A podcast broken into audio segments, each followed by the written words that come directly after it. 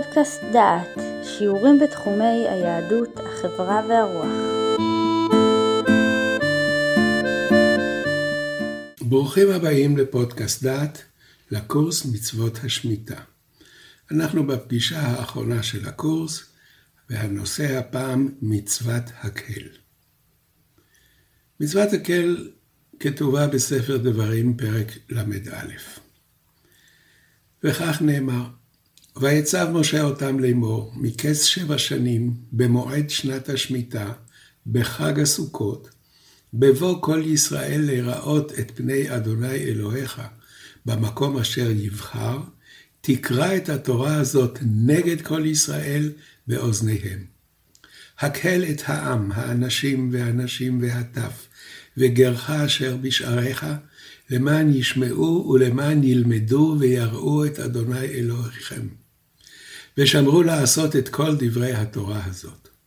ובניהם אשר לא ידעו, ישמעו ולמדו לירא את אדוני אלוהיכם כל הימים אשר אתם חיים על האדמה, אשר אתם עוברים את הירדן שמה לרשתה.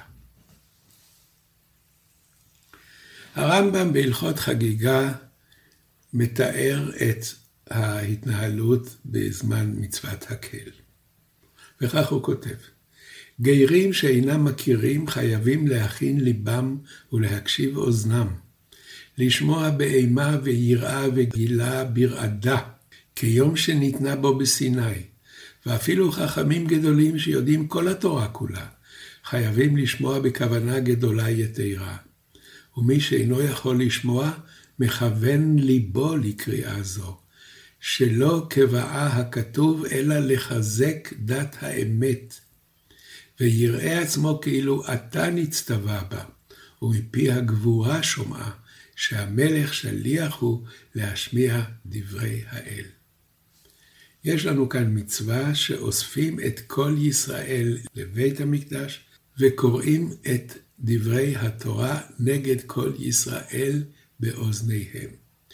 הרמב"ם מדבר על גרים ואחר כך עובר לחכמים גדולים. ונראה את ספר החינוך כיצד הוא מתאר את המצווה הזאת. לפי שכל עיקרן של עם ישראל היא התורה, ובה ייפרדו מכל אומה ולשון להיות זוכים לחיי עד, תענוג נצחי שאין למעלה הימנו בנבראים.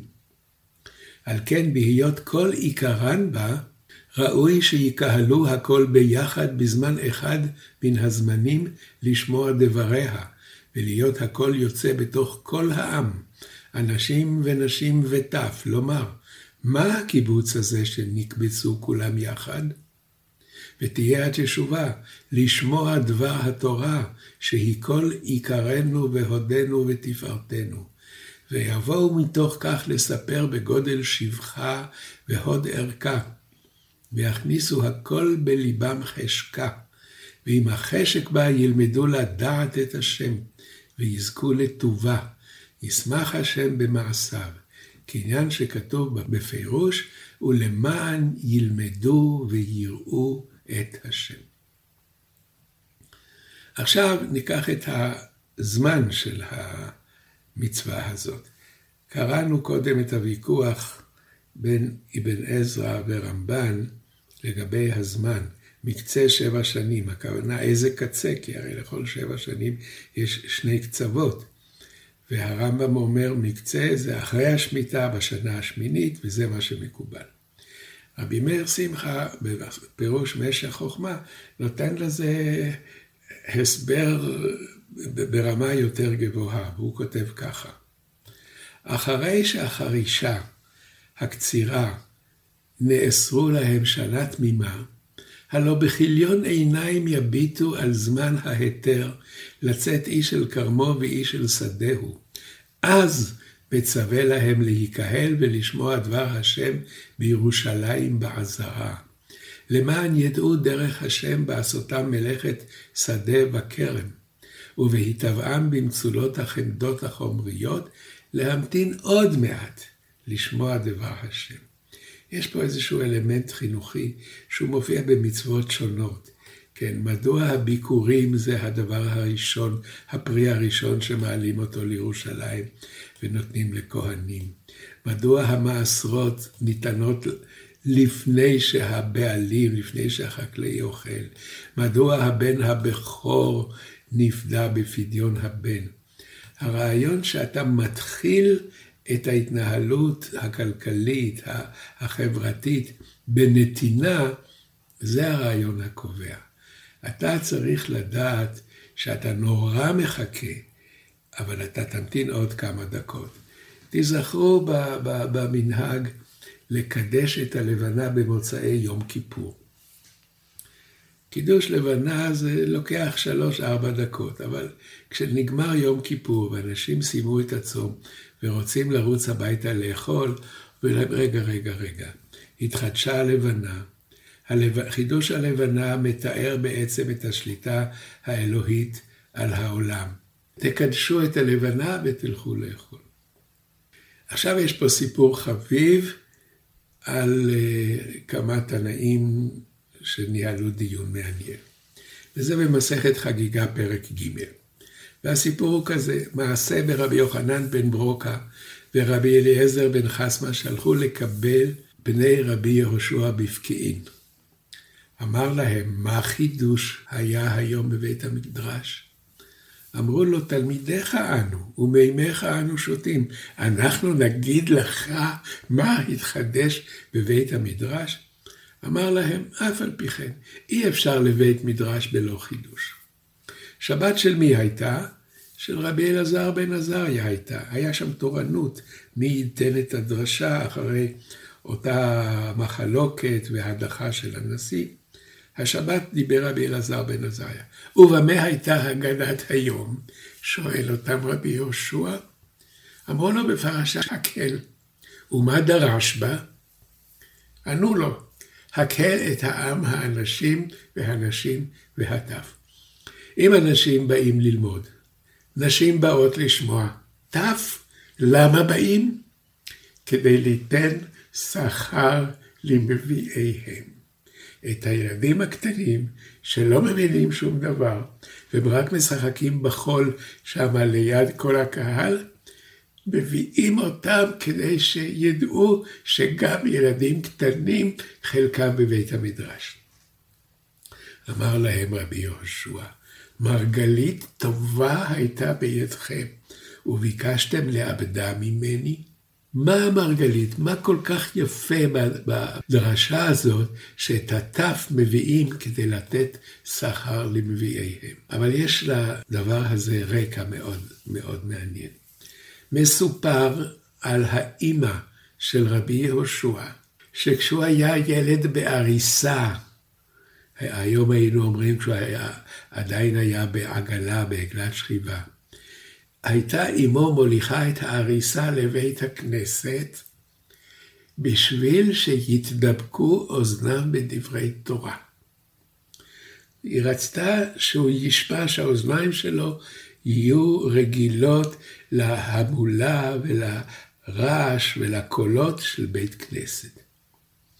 וכאשר רבי יוחנן רבו נתן לכל אחד את, את הציון לשבח, אמר לו רבי יוחנן, אשרי יולדתו.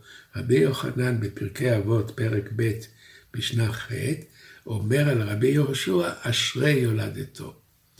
ועכשיו עומד רבי יהושע ושומע את הדרשה של רבי אלעזר בן עזריה, שמביאים את הטף כדי לתת שכר למביאיהם. למה מביאים את הטף? כדי שהטף יתרגל להבולה, לרחש של בית המדרש. אומר להם רבי יהושע, מרגלית טובה הייתה בידכם. איזה יופי של דרשה הוא דרש, הוא הזכיר לי את האימא שלי, ואתם לא, לא רצתם לספר לי אותה. ויש עוד סיפור חביב על פרשת הקהל בירושלים. בירושלים היה מקובל שהיו תוקעים בחצוצרות להקהיל את העם. אז בירושלמי ביום הפרק א', משנה א', הלכה א', כתוב ככה, ובני אהרון הכהנים יתקעו. הכהנים בין תמימים בין בעלי מומים. הכהנים חייבים להיות שלמים בגופם, אבל לתקוע בחצוצרה גם בעלי מום יכולים לתקוע. דברי רבי טרפון. רבי עקיבא אומר, תמימים ולא בעלי מומים. אמר לו רבי טרפון, עד מתי אתה מגבב ומביא עלינו עקיבא? איני יכול לסבול, הקפח את בני אם לא ראיתי את שמעון אחי אמי, שהיה חיגר ברגלו אחת, שהוא עומד ומריע בחצוצרות. רבי טרפון מתרגז על כך שרבי עקיבא אומר שרק תמימים יכולים לתקוע. הדוד שלי תקע והוא היה חיגר. אמר לו, הן שמא בהקהל, שבעלי מומים כשרים בהקהל וביום הכיפורים ביובל. עונה לו רבי עקיבא, נכון שראית, אבל אולי אתה מבלבל, אולי זו לא הייתה תקיעה רגילה, אלא תקיעה במצוות הקהל.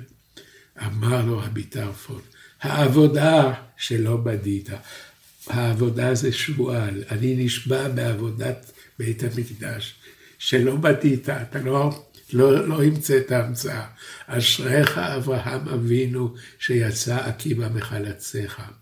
טרפון ראה ושכח. עקיבא דורש מעצמו ומסכים להלכה.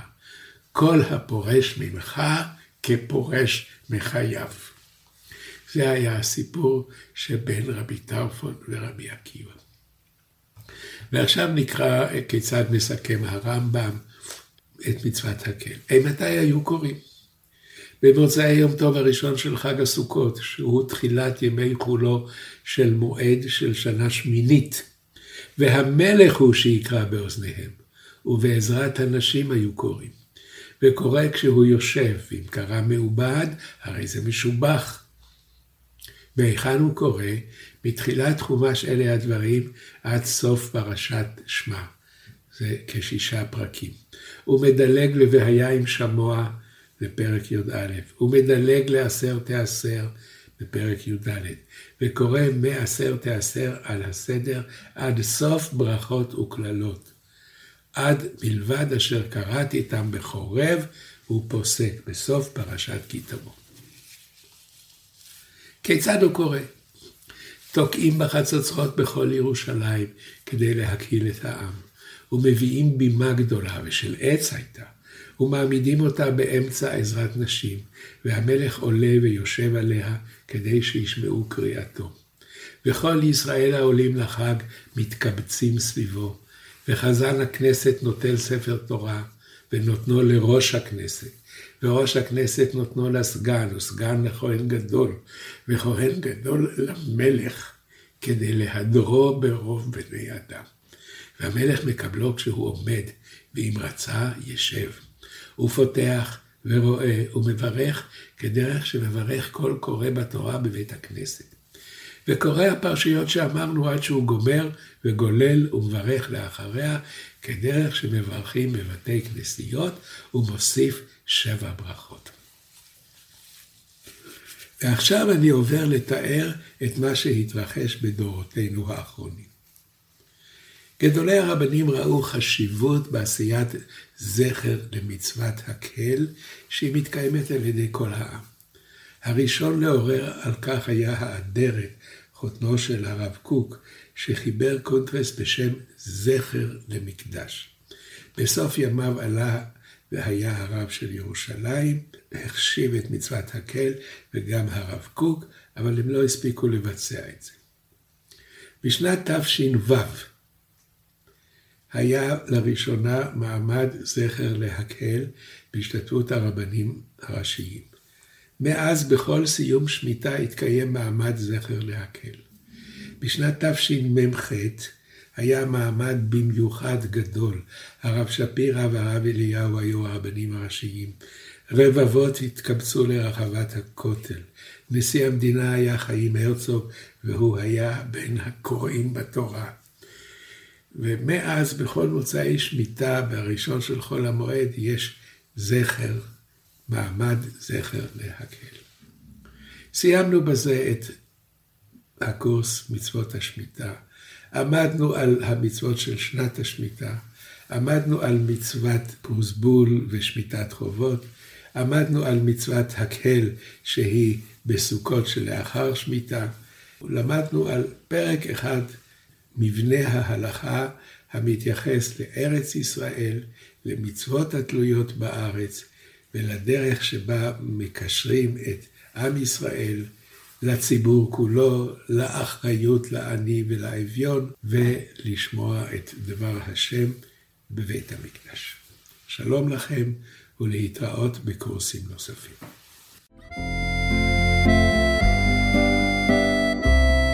שמעתם שיעור מתוך הקורס מצוות השמיטה, מאת פרופסור יהודה אייזנברג.